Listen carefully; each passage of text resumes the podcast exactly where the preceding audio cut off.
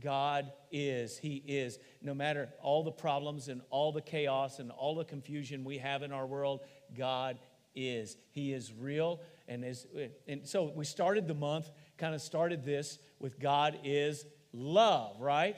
That we talked about the love of God.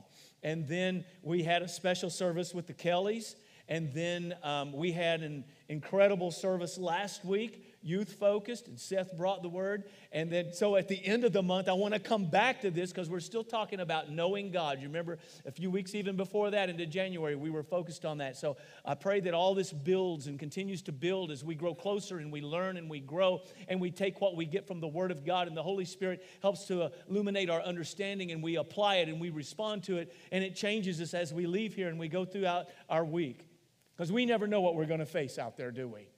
And uh, so uh, I need to know this. But as we look at some of the attributes of God today, uh, it's going to be a little more, for me anyway, heavy as we talk about this. Because there is nothing like God. And yes, God is love, God is mercy, God is grace. God is all powerful. God is all present, God is all knowing. But a centerpiece of every one of these attributes is this one. This one can be a little bit difficult to grasp. As I often said, it's kind of like that big fat brother in law. Uh, you know, you love him, uh, you love him, but you just can't quite get your arms around him, right? Uh, this is one of those things. I love it, but I just can't quite get my arms all the way around it, right?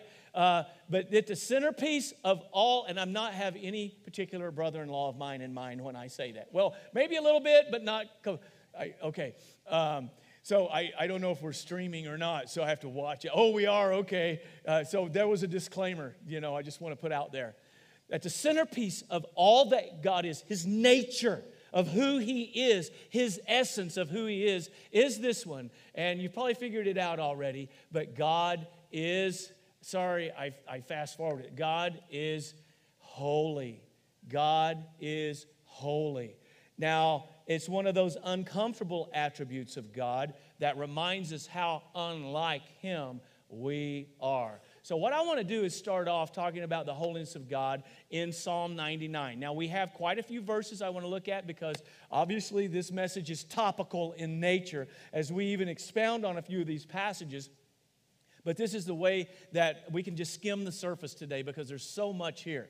God is holy. So look at Psalm 99. Now, we have uh, uh, in our Facebook page, uh, there's a link to sermon notes and all of the, I think pretty much most of the verses we're going to use, the outline. You can add your own notes. You uh, uh, can just click that link on our church Facebook page. Um, if you have the YouVersion app, you can open, go to the menu, events, search for Hartville, Missouri, or if you have your locator on, it'll find us. Click on it. There's notes there. You, and the reason for that is you can follow along, you can add your own thoughts, and you can save it. And even if you only come back one time later in the week and read over it and meditate over these things, the Lord is going to continue to teach you and show you. We want to take this from this place out there where we can apply it in our lives, okay? So use those tools if you can. And I want to read this because this psalm, Psalm 1 or Psalm 99, Psalm 99, as we open the Word of God, Psalm 99 is a psalm that was written as a, as a tool for worship. It's a tool for worship. As, as the ancient people of God gathered in the Old Testament, you know, they had to come to a central location where the presence of God was manifest. And that was on Mount Zion at the temple, and not just at the Temple Mount, not just at the temple, uh, but in the inner room, the innermost room of the temple, in the Holy of Holies. And there was the Ark of the Covenant and the mercy seat and the golden cherubim. And right there was a visible representation of the Shekinah glory of God. But yet, Solomon even said when they dedicated the temple, the whole universe can't contain him. He's everywhere. But that was a manifestation of. So now we live in the time that all of these things that were pointing to something that was coming, the coming Messiah, the deliverer, has happened and it's fulfilled in Christ. So when some of this imagery, when he talks about he sits enthroned upon the cherub, cherubim, it's not just talking about heaven, it's not just talking about the temple, but you do realize something that the psalmist didn't know. Living in the day that we live in, on this side of the cross, on this side of the resurrection, he sits enthroned in our hearts.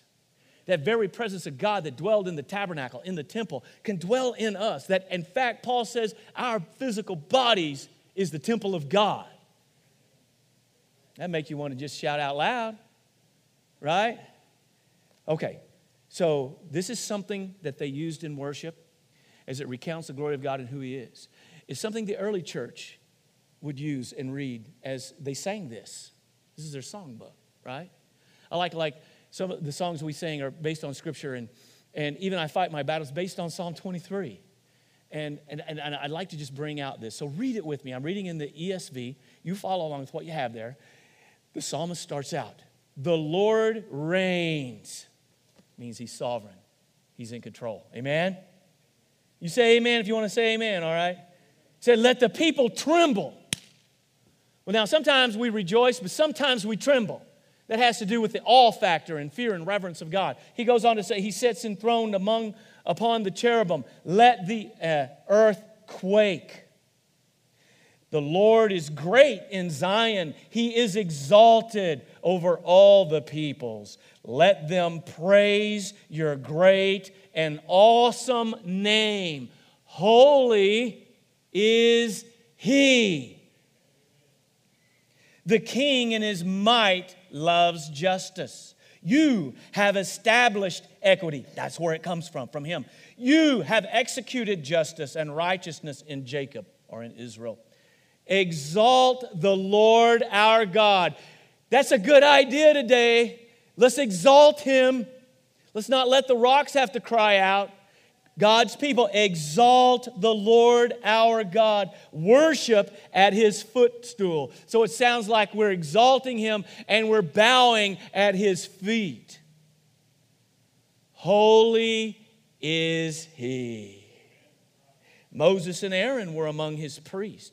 Samuel also was among those who called upon his name. They called to the Lord, and he answered them.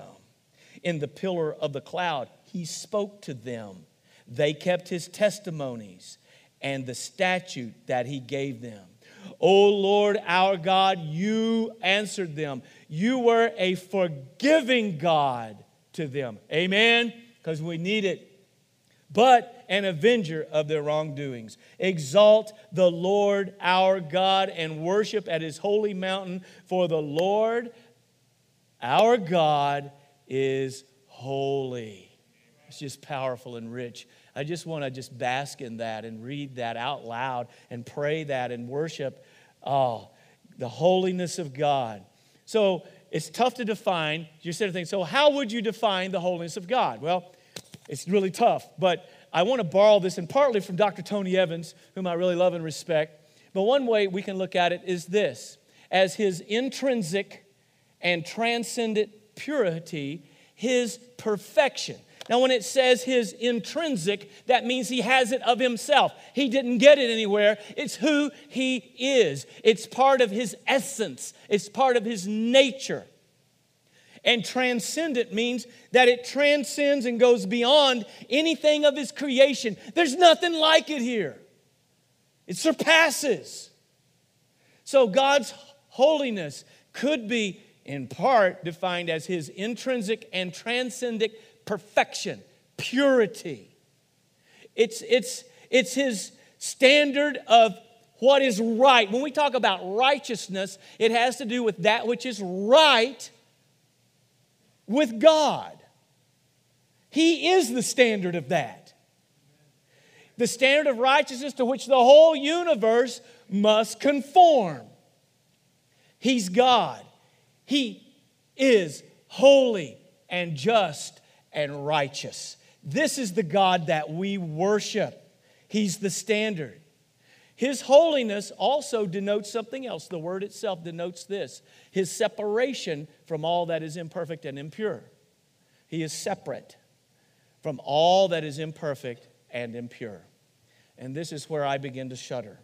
You know, there's some atheists that'll say that, well, There couldn't be a God given the existence and the pre- prevalence of all of the evil and all the bad that's happening. Actually, the opposite's true. You can only call evil evil if there's something against which you can measure it so that you can call it evil. Right? If there was no standard of perfection of something that's good, you can only call evil that because you have a standard of something that is perfect and something that is good, a good and holy God.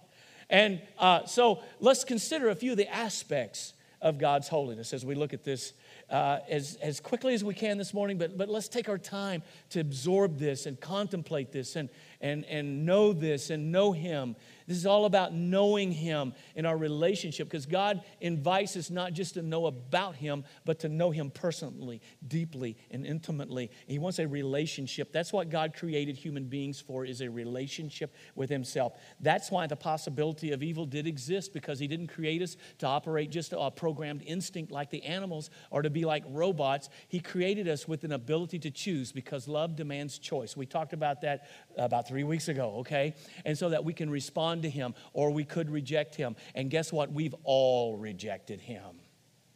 And it brought about that possibility because love is a choice. Now, here's the thing God chose to love you, and God chose to love me, knowing already how it would cost him. I can think of millions of reasons why I should love God, probably, if I sat down and had long enough. But I can't give you one good reason why he should have loved me. Probably the same is true of you too, except that he chose to. Don't come off out of here saying that you're worthless and no good or you've messed up too bad. Because the fact is, Christ has already borne your sins to the cross, and He paid for them, and He took the punishment for them, and He offers that payment to pay your sin debt to you as a free gift, but you have to receive it. You have to receive it by faith. And the only way you're going to come to a point of receiving it by faith if you realize there is no other way, there is no other one. I can't save myself. I acknowledge the fact that I am a sinner. And that's where most people fall out right there. We don't want to be held accountable for our sin and to realize it was my sin that put Jesus on the cross. To realize that he thought you were worth it he has already paid the price. He has already, you know how much something is worth by how much somebody's willing to pay for it. Look at what He paid for you. He didn't do that just so that you could be a failure.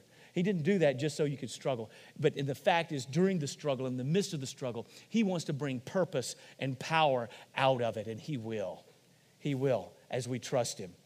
And so, this is what God wants to do in and through our lives. Even in the pain, that there's a purpose and there's power available, and I feel like I can't make it, that's good because I can't make it. I have to trust Him and reach up to Him. We're reaching to too many other things. We're comparing ourselves to everyone else on social media. We're comparing ourselves to this and that. We're reaching for this to try to satisfy us, to try to distract us, to try to please us, when really we need to reach up to Him. And He's going to show us, and He's going to guide us, and He's going to guard our hearts. And so, true revival. You know, and people are talking about how revival is happening. What is revival? We may talk about this more later on. But revival is when God's people themselves get back on fire. We get refocused and we get re energized to the purpose and the mission of who He is and what He's given us to do. Uh, it's all about worshiping. It all flows out of that, but it starts somewhere. Even before it starts with worship and flows out of that, it starts somewhere. It starts with this realizing who He is, and in light of His holiness and His perfection, we bow and we acknowledge that we are undone and we're sinners. Revival always, you go through all of history, it starts with what we call repentance. It starts with repentance. That I, I realize that I am not where I need to be. I, I, and, and it's not just saying, I'm sorry, God.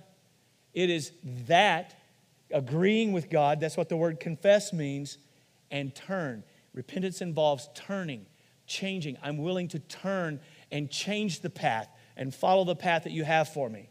And so as we look at holiness, I'm, I am just, I am really convicted about continual areas in my life where he shows me that I need to turn. I need to change. I need to become more Christ like. I need to repent. And when the church when God's people are realizing who God is and trusting Him fully and bowing down before Him and repenting and trusting Him and turning to Him and that not be about us, but it's about Him, that's when it begins to sweep across lands and nations. It's happening on most every continent, folks. And it's even happening here, these times that God tries to refocus His people. Because I'm telling you, our world is dark and it's lost in all areas when it comes to relationships, when it comes to family, when it comes to our socioeconomics, when it comes to psychology. It's all falling apart because it's not based on the Word of God. He's the creator, He's the designer. You can do whatever you want to do, but unless you base it on His Word, it's just not going to work. His way's the best way. And until God's people get on their face and we get right with Him and let His power flow through us, we're not going to have a very big effect on the lost around us.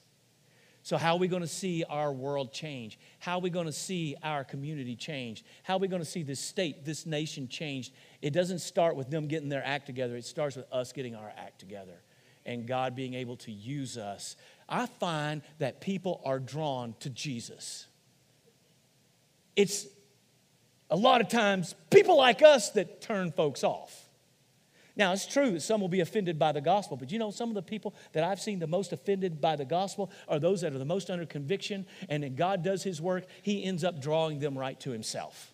We just want to be His instruments and be ready to be used by Him. So let's look a little bit of His holiness. And here's what He says and here's what the Word of God shows us that holiness is the centerpiece of all of God's attributes, of everything that we're talking about as we look at it, and that He is glorious in His holiness. And we said about the love of God, the love of God uh, reflects the glory of God, that all of it's tied to His glory because that's who He is also. He's glorious, but His holiness is also glorious.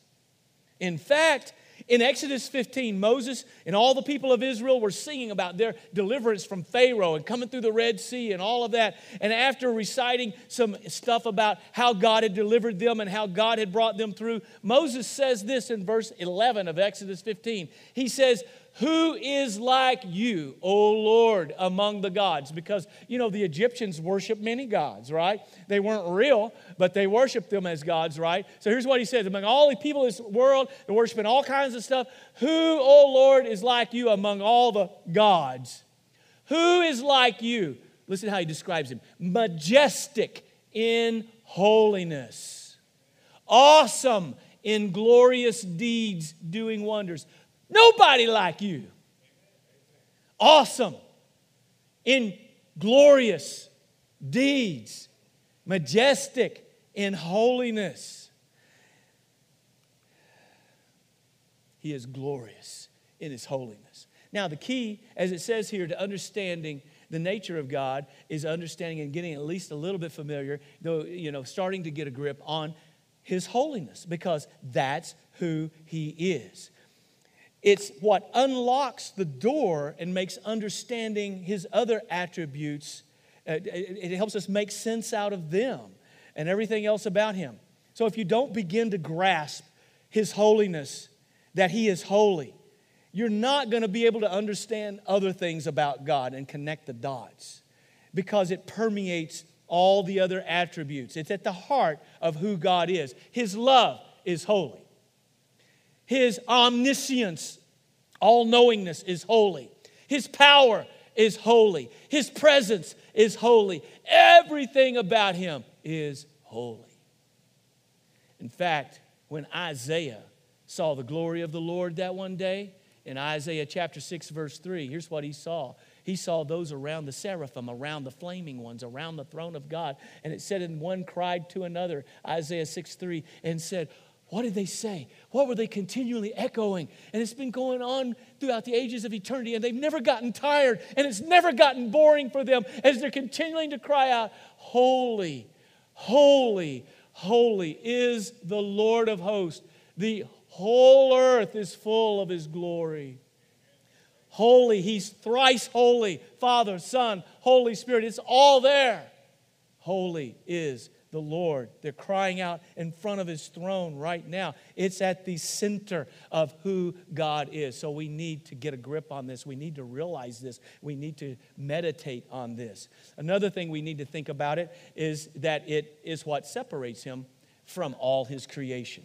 Because the word holy means to be separate. In fact, God says he dwells on a high and holy place because he is the Holy One. Now, watch this. Isaiah 57 15. Isaiah 57 15. If you look at it, here's what he says Thus says the one who is high and lifted up. Do you contemplate and meditate on God like this when you come together, even, or whether you're by yourself when you're beginning to open His Word and worship Him and pray to Him? He is the one who is high and lifted up, who inhabits eternity. Where does God live? In forever. He's eternal.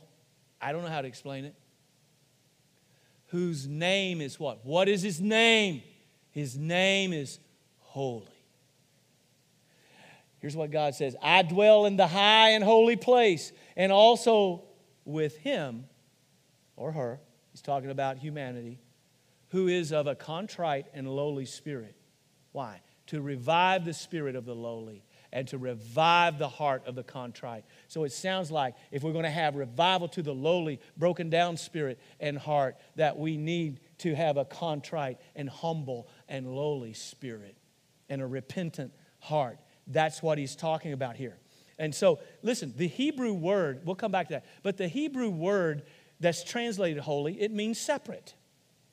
It's the same uh, English part of that is the same word from which we get the root words for saint or sanctified. It means we're separated from everyone else. If something is sanctified, it's set apart, literally, is what that means. It means set apart, it belongs to God. He tried to teach us about this, and all, and some of it are like what we might look at in Leviticus and all that, some of these ridiculous rules and laws about purity. And once something was dedicated to be used in the temple, it couldn't be used for anything else at all. And even though we're not under the Old Testament law, and although Christ fulfilled all these things, the fact of the matter is God was trying to use object lessons to teach his people that he is holy, and that when you belong to God, he wants you to be holy, separated out for him. That's what that word means. It carries that meaning of being separate or distinct. Because God is separate and distinct from His creation, we must humble ourselves before Him because He is so high in where He dwells and who He is. I must bow low when I fully understand who He is. There is nothing else there is no other response. When I recognize how glorious in holiness and how awesome He is, I want to, I must bow and humble myself before Almighty God. Now, the trick of the devil and the sin of the devil is Satan tried to get Adam and Eve, and he tries to get us to not humble ourselves. We want to be God over our own lives. We're proud in so many ways that we don't even see, and we resist Him. But we're not going to know Him until we stop resisting Him and we humble ourselves and bow before Him. That's when He can set us apart. And God is holy, and He is perfect holiness. That's why He told Moses, when Moses approached him at the burning bush where his presence was revealed, God told Moses to do what? He said, Kick off your shoes, boy. That's my translation. Actually, he said to remove your sandals because where he's standing, we stood before him. Uh, you know what? Here's the thing if that's holy, I would say, well, if it's holy, I better keep my sandals on to protect my feet. No, God says,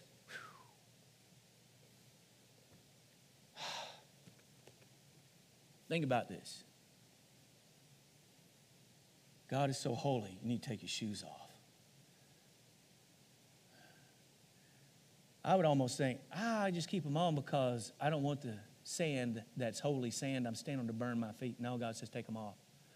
I want you in contact with my holiness. You think about that? Moses is going to actually touch his bare feet on the holy ground. God says, I want contact. I want my holiness to be available to envelop you, not scare you away. take off your shoes. I don't know. That just overwhelms me at the moment. So when you um, come to understand how high and how holy God is, I begin to understand how little I am. People coming before God acting if they're all this big stuff, you know, commanding God and shouting around and all that. They might just be proving that they don't fully grasp at that moment who God is. He's holy and He's awesome. You know, some of the people who had the Word of God, they just they got focused on themselves, and Paul talks about that in Romans 10 3. He said this, talking about the Jews who had the word but had rejected. Some of them believed, but many had rejected it. He has a burden for them. He even says, I wish that there's some way that they could all be saved. But here's what he says in Romans 10 3 For being ignorant of the righteousness, that's that perfection of God. That's that purity, that holiness of God. For being ignorant of the righteousness that comes from God and seeking to establish their own righteousness, they did not submit to God's righteousness. And he goes on to talk about how that they're still trying to achieve their own righteousness through the law, and we find out that was never God's plan. And that's why he built in the sacrifices that taught us about the Lamb of God who was to come. But now God's righteousness is offered through Jesus Christ. And if you reject Jesus, there is no way to establish your own righteousness. That apart from Christ, there is no holiness. There is no rightness. There's no way to be right with a perfect, just, and holy God. God is so holy, he cannot even be tempted to sin or do wrong. In fact, that's what James is telling us in James chapter 1 verse 13 when he says, "Let no one say when he's tempted, I am tempted by God, for God cannot be tempted by evil, nor does he himself tempt anyone. He may allow the devil to tempt you, but he's not going to allow even the devil to tempt you on a level that's more than you could stand with his help. And Peter tells us that he knows how to deliver the godly out of temptation if we'll trust him. He may allow the enemy to do things, but God himself is not the source of it. And the thing about it is that we need to realize right quick is that because God is so perfect and so holy that He's not like us. Because of His holiness, God does not view sin by, by degrees like we do. Now, what I mean there is we get really confused here because we look at some people and say, well, you know what? They're bad, low down sinners. Now, I know I may not be perfect, but Lord have mercy, I'm good. Right? I'm, I'm, and, and if we're not careful, we begin to look down our nose at certain people and other people. Uh, but you know what? Uh, we don't know anything about, about them. We, we don't even know too much about ourselves because uh, we, we think we want to put ourselves above them. The truth of the matter is, in God's way of looking at things, that what does he weigh us against? Well, people always will say, well, you know what? I'm as good as the next person. People will say, you know what? I'm as good as a lot of people at that church or go to that church or that one. I'm as good as a lot of them. The problem is, is when we look at this book, when God judges us, what's the standard of judgment? He doesn't say in judgment day he's going to call you up and say, Oh, is that right? Uh, you're as good as old so. Come here, so and so. Well, yeah, I guess you are. Come on in. That's not how it's going to happen. The Bible says that God's judgment is going to be judged based against his own perfection and holiness. Unless you are as perfect in all your thoughts and deeds and actions as Jesus Christ, you fall short you don't measure up. You are lost and you're a sinner. That's what he's trying to teach us. In fact, he, he tells us, Romans 3.23, for all have sinned and all fall short of the glory of God. All of us miss the mark. All of us. Now, there are degrees of consequences of sin, okay? So we can't necessarily say all sin is the same or sin is sin all sin can condemn you as far as being lost, but, you know, the consequences of, uh, you know, uh, not paying someone what you owe them may be different legally in this world and impactful than uh, murder, right? So what I'm saying is, and in fact, some of there was a few places where Jesus talked about how that it would be more tolerable. So these people that he sent the disciples to preach and they reject them, he said, I'm going to tell you, they hear the truth and they reject you. It's going to be more tolerable for like Sodom and Gomorrah in judgment than them. So it's like, man, so were they more sinful? No, they weren't more sinful. The fact is they did commit a greater sin in that these people had the disciples, the presence of Christ, heard the truth and rejected it. The others didn't have that much of it. And then he goes on in another story and tells about to those who are, have been given much, to those servants who've been given much and know the will of their master and refuse to do it, that they're going to have to answer for that. And I start thinking about how, how much I've been given. I think about how other people were born into families that didn't know them, didn't teach them, didn't take care of them. I think about the abuse and about the mistreatment and the things. You know, I joke around and I whine around about how, man, being the middle of three boys, being a middle child, how, you know, mistreated I was. And, you know, growing up on a dairy farm, how we had to go work and do all that, you know, and just come home from school, get a snack and go just like Monopoly, do not pass go, right? You do not, you, you go, go, remember that you land on that one thing or you get that one card to say go directly to jail. Do not pass go, do not collect $200, go directly to jail. Let's go directly to the dairy barn, you know, do not pass go, do not whatever. You can grab a snack, but get up there. And I just see all my friends having to do that, and I thought, boy, I was pitiful. Sorry, you know, for myself. And, um, but you know what? Mom and dad never attended my pity parties. Got married. Clarissa, sure enough, doesn't have a lot of of appreciation for my pity parties. Her nickname is the pity party pooper. But, um, but the thing about it is, when I think about the family I was born in and my mom and dad and watching them go through what we're going through even now, and I just think about how rich and how blessed I am and how I was taught. And no, they weren't perfect and they're not perfect. But I think about the community, I think about the church, and the church wasn't perfect either, far from it. But I think about what all God's given me, and I realize how much I have to be accountable for. Now, I feel like I'm accountable for a lot more than a lot of people because I was given a lot. And you can call that whatever you want to call it, but Jesus calls it accountability. And I, I'm going to have to answer for that. Well, God is so holy and perfect that all sin does condemn us in his presence. So it doesn't matter how good you think you are, you're not good enough, that you don't need to be saved.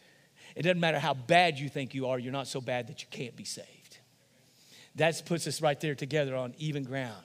That's just like when you go into surgery. Now, Dave's going to have some surgery this week. We're praying for him. But, you know, if you go in there to have that, you know, uh, since you've already had one hip, you've got only one left, so they're going to replace it too. And uh, is there maybe some more stuff needs to be replaced? I don't know. But um, anyways, it goes in there. You know, if the doctor says, "Hey, we just had an emergency," you know, there was a guy that that we don't even know his name. He just come off the streets, and we had his bloody mess. And but we, we're going to get you in here. We're going to wipe everything off and blow on it, and it looks clean. So we're going to go ahead and cut on you. You would be like, "No way, we're not doing this," because you know, as I always use this illustration, it has to be sterilized, right? because one microscopic germ, a bacteria or a virus that you can't see with the naked eye, might be all it takes to give you an, infection. I'm not trying to scare you, Dave, okay? But it give you an infection or, or a disease that could kill you, okay? You know that. So it's got to be sterilized. One germ, it's not sterile. God's presence and God's essence is totally sterilized from imperfection and sin. One sin is all it would take to contaminate it. That's why God just can't let you and me into heaven like we are. If God's God, why can't He just overlook our sin? If He did, He would not be holy, He would not be perfect, He would not be God. And this is why now we understand that understanding God's holiness, it changes the way we encounter Him. If there's any adjusting needs to be done, it's me.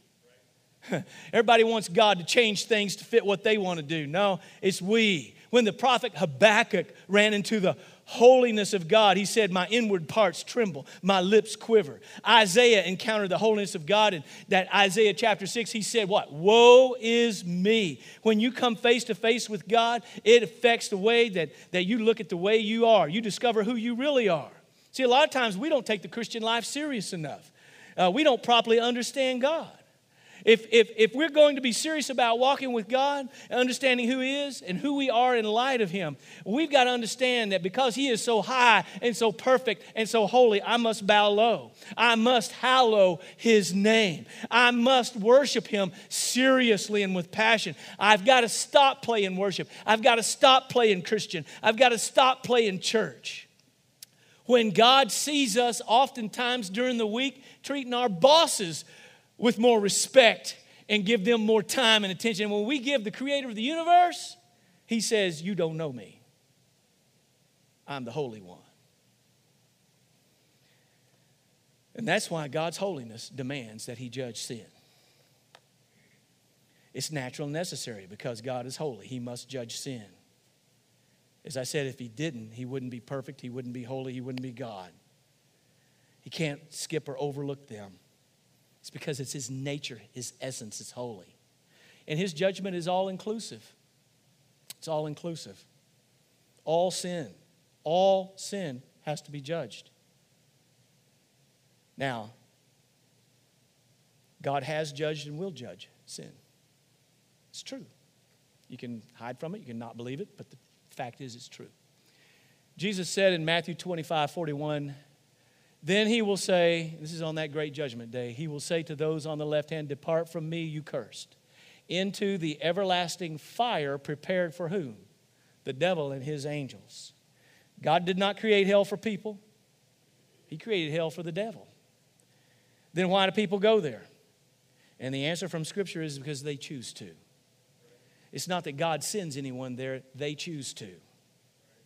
They reject Christ. Since God must judge sin and you're a sinner, your sins will be judged. I'm telling you, every one of our sins will have to be judged. And that is either you are going to receive the judgment and the payment that Jesus took for your sins. Romans 8 1, there is now, therefore, no condemnation. That means no judgment for those who are in Christ Jesus that either you receive by faith the gift of salvation and payment that Jesus made on the cross where he paid for your sins. If you don't do that, then you're going to stand before God in judgment alone in your sin. And because God is perfect and holy and heaven's a perfect place, you can't be a part of it. So my sins have to be paid for. Either I receive the payment Jesus made Either the cross pays for your sins or you'll be separated from God in hell forever. The fact is, is what makes it so bad is Jesus took your hell. Now stop right there because somebody's thinking, well, what about people who haven't heard a clear presentation of the gospel? God is holy and he's just, and he will always do right. That's not your problem because you have heard, so it doesn't really matter. That's not even uh, germane to your topic at this moment because you do know. And if we reject Jesus, there's nothing left but to stand before God alone in our sin. And because God's so perfect, we'll be cast out into outer darkness. It's God's terms that we must come to. God is the one. And God's holiness also demands this not only that He judge the sinner, but He loves the sinner. And we have to approach Him. Are we taking Him serious? Are we coming to Him on His terms?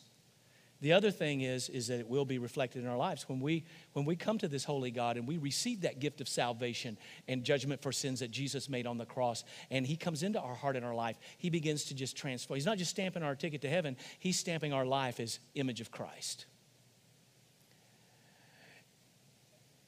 This means we may have to separate from some things. That's what it means to be holy, to be set apart. And it's not that, oh boy, well, I'll have to this or that. No, you'll want to because of your passion for this holy God whom you know and love and worship and experience. Peter says this, 1 Peter 1:14, as obedient children, do not be conformed to the former lust, you know, the way you were, which were yours in ignorance. You didn't know any better. But like the Holy One who called you, be holy yourselves also in all your behavior, because it is written, You shall be holy, for I am holy. He wants to imprint us with the image of Christ and build on our salvation by developing holiness in our lives. So the holiness of God demands that we be holy. But get this before we close. Get this. Remember this. Are you still with me? Remember, holiness is not the way to Christ. Christ is the way to holiness. Did you get that? Remember that Crowder song? What is it? I need you. And part of it says, Holiness is Christ in me. That's it, isn't it? That's what makes me holy. It's Christ. but I've got to keep trusting Him and I got to keep walking with Him and helping Him tra- and, and cooperating with Him as He transforms me and the Spirit of God, the very presence of Christ in me to bring forth the fruit of the Spirit, which I can't produce, only He can produce it in my life. So we wrap this up with this. What's your response? What's your response? Who is Jesus in your life?